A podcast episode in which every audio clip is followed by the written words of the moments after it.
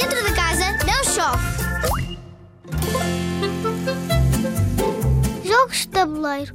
Pronto, já sei, não te vou dar novidade nenhuma. Mas se há algo que podes fazer quando estás em casa sem saber para que lado te virares, é precisamente virares-te para a mesa da sala e pôr-lhe um tabuleiro em cima.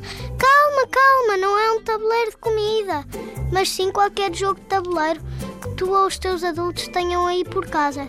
Por exemplo, um jogo de damas ou de xadrez. Estou agora a lembrar-me do Monopólio ou do Sabichão. São jogos de tabuleiro que vão fazer com que o tempo passe a voar. E sabes que mais?